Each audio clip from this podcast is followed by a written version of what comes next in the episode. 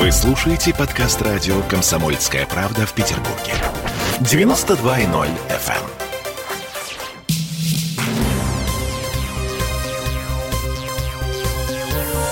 Темы дня.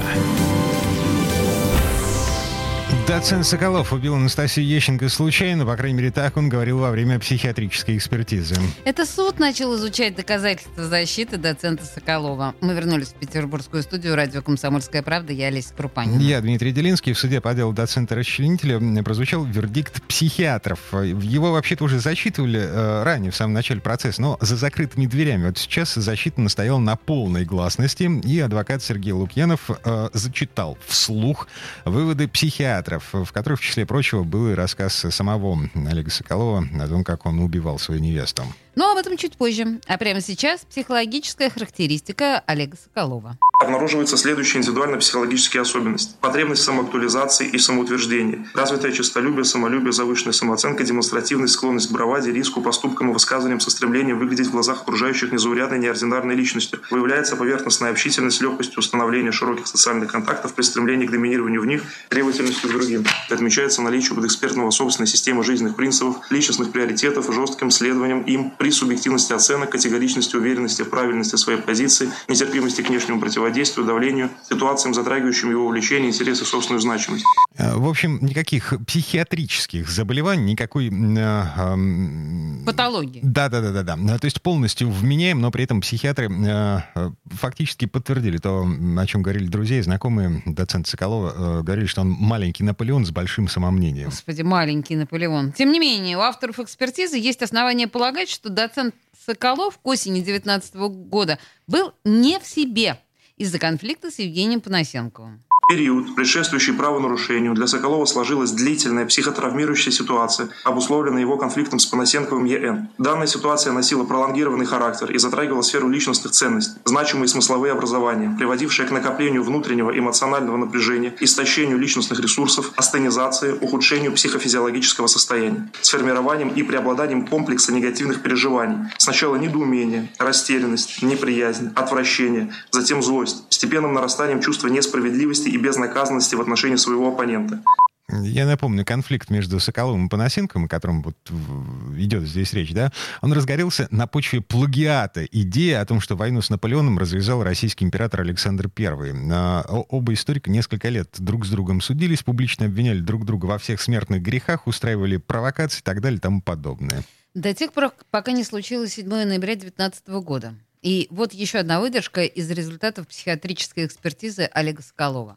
В день правонарушения, встретив потерпевшую на вокзале, которая уже была, в кавычках, чем-то расстроена, будучи дома, кавычки открываются, мы сели за стол. В этот день было пять лет, как мы знакомы. Она мне сказала, что я лучший историк России, мы выпили шампанского, это усыпило мою бдительность, и я спросил ее о детях, когда мне лучше с ними встретиться. Кавычки закрываются. После чего произошла ссора с потерпевшей, которая вновь стала обвинять его детей. Кавычки открываются. Твои выродки, вы, литочки, ки, странные кукушки я ненавижу. Кавычка закрывается. Что сопровождалось бешеными всплесками, чудовищными криками, безумными оскорблениями. Она изменилась в лице, стала скалиться, волосы были растрепаны и стала похожа на ведьму. Ссора с потерпевшей привела к острому росту эмоционального напряжения с актуализацией накопленных ранее отрицательно окрашенных эксперт При этом подэкспертный стремился разрешить данную ситуацию доступными ему способами, направленными на избегание дальнейшей фрустрации и конфронтации. Кавычки открываются. Чтобы ее успокоить, я включил телефон и стал ее снимать на видео, вследствие чего она чуть успокоилась. Выбыл из рук телефон и с криками, проклятиями выбежала из подъезда. Кавычки закрываются. А, по-моему, там парадные. Это же Петербург. Ну ладно, не суть важно. А, вот другая версия того, что происходило в ночь убийства в доме Олега Соколова. Три недели назад в том же самом суде выступал брат Анастасии Ещенко, Сергей Ещенко. Запись не очень качественная, поскольку эм, он находится не в Петербурге, суд слушал его по видеосвязи. Э, в общем, около часа ночи, с 7 на 8 ноября, Анастасия позвонила своему брату по телефону. А, вот как бы уже выбежав из... Э, Парадной. Подъезда. Угу. Она плакала, и ну, у нее было очень тяжелое состояние, и она сказала о том, что Соколов ее избил, ударил головой в Я... Подождите, сказа сказала, что... И, подождите, Сергей. Сказала, что избил, ударил чем и куда? Ударил головой ее пол, что он применил а пол? насилие. Да, и очень сильно ударил головой о пол. А за что? Почему? Что случилось? А как она сказала, что придя домой, она рассказала ему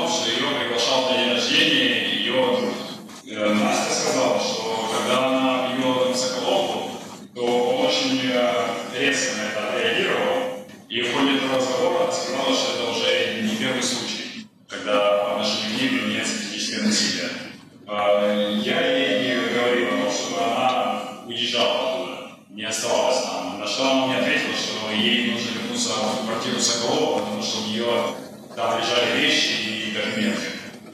Ну, то есть вы поняли, Соколов... э, след- Приревновал. Да, следователям говорил, что конфликт произошел на почве ревности к детям. Вот Анастасия Ревности Ещенко... Анастасии Да. к детям. А, а Ещенко взбесилась, когда Соколов начал эм, задавать ей вопрос по поводу того, когда, собственно, он снова увидится с детьми. А брат Анастасии, наоборот, утверждает, что Олег Соколов ревновал Анастасию к некоему человеку, к которому она должна была пойти на день рождения. И вот, собственно говоря, это и явилось причиной ссоры. Мгм. Ну, так или иначе, сходятся они в одном. А, Анастасия выбежала из парадной, я настаиваю на этом, вот, не из подъезда, из Хорошо. парадной.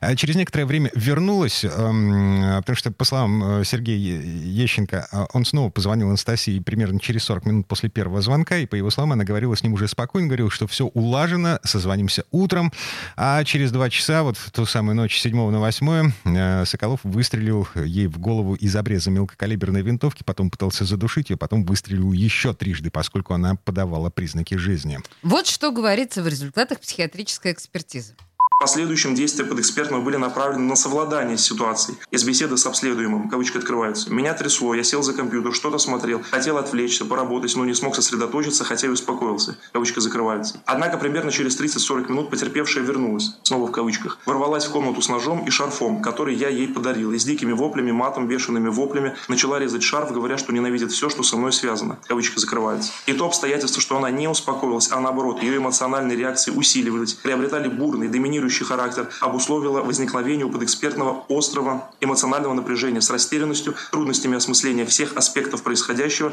на фоне в целом и так истощенных ресурсов. Как отмечает подэкспертный, кавычка открывается, ко мне пришла идиотская идея, я тогда уже не соображал, я бросился к обрезу, хотел выстрелить, чтобы звук выстрела ее успокоил. Я поднял руку и выстрелил в ее сторону. Это была как ответная реакция на ее действия. Замечает, что стрелять по сути не собирался, но попал ей в голову. Кавычка закрывается. После выстрела дальнейших своих действий подэкспертный не передает, ссылаясь на запамятование. Отмечает, что, в кавычках, очнулся от ощущения холода, стою у реки и понимаю, что что-то произошло. Появился ужас, что я чудовище, пошел домой. Кавычка закрывается. Следы удушения и еще три выстрела из мелкокалиберной винтовки в голову. А по одной из версий о- он стрелял в спящую женщину. Я, Спящую. я- я смеюсь, потому что, я прошу прощения, нельзя, конечно, в таких обстоятельствах смеяться, но я смеюсь, потому что это настолько все звучит неубедительно, что просто как анекдот. Так или иначе, эксперты пришли к выводу, что действия э, Олега Соколова были субъективно неожиданными для него, это буквальная цитата, но были обусловлены его психоэмоциональным состоянием. При этом состояния аффекта не было. Соколов э, вполне вменяем и Э, может нести ответственность. Это версия, которую психиатрическая экспертиза строит на показаниях самого Соколова следователям и на основании месяца общения с психиатрами Института имени Сербского. Ну и остается добавить, что в следующий понедельник Соколов выступит с показаниями в суде. Э, Я думаю, будет интересно. Темы дня.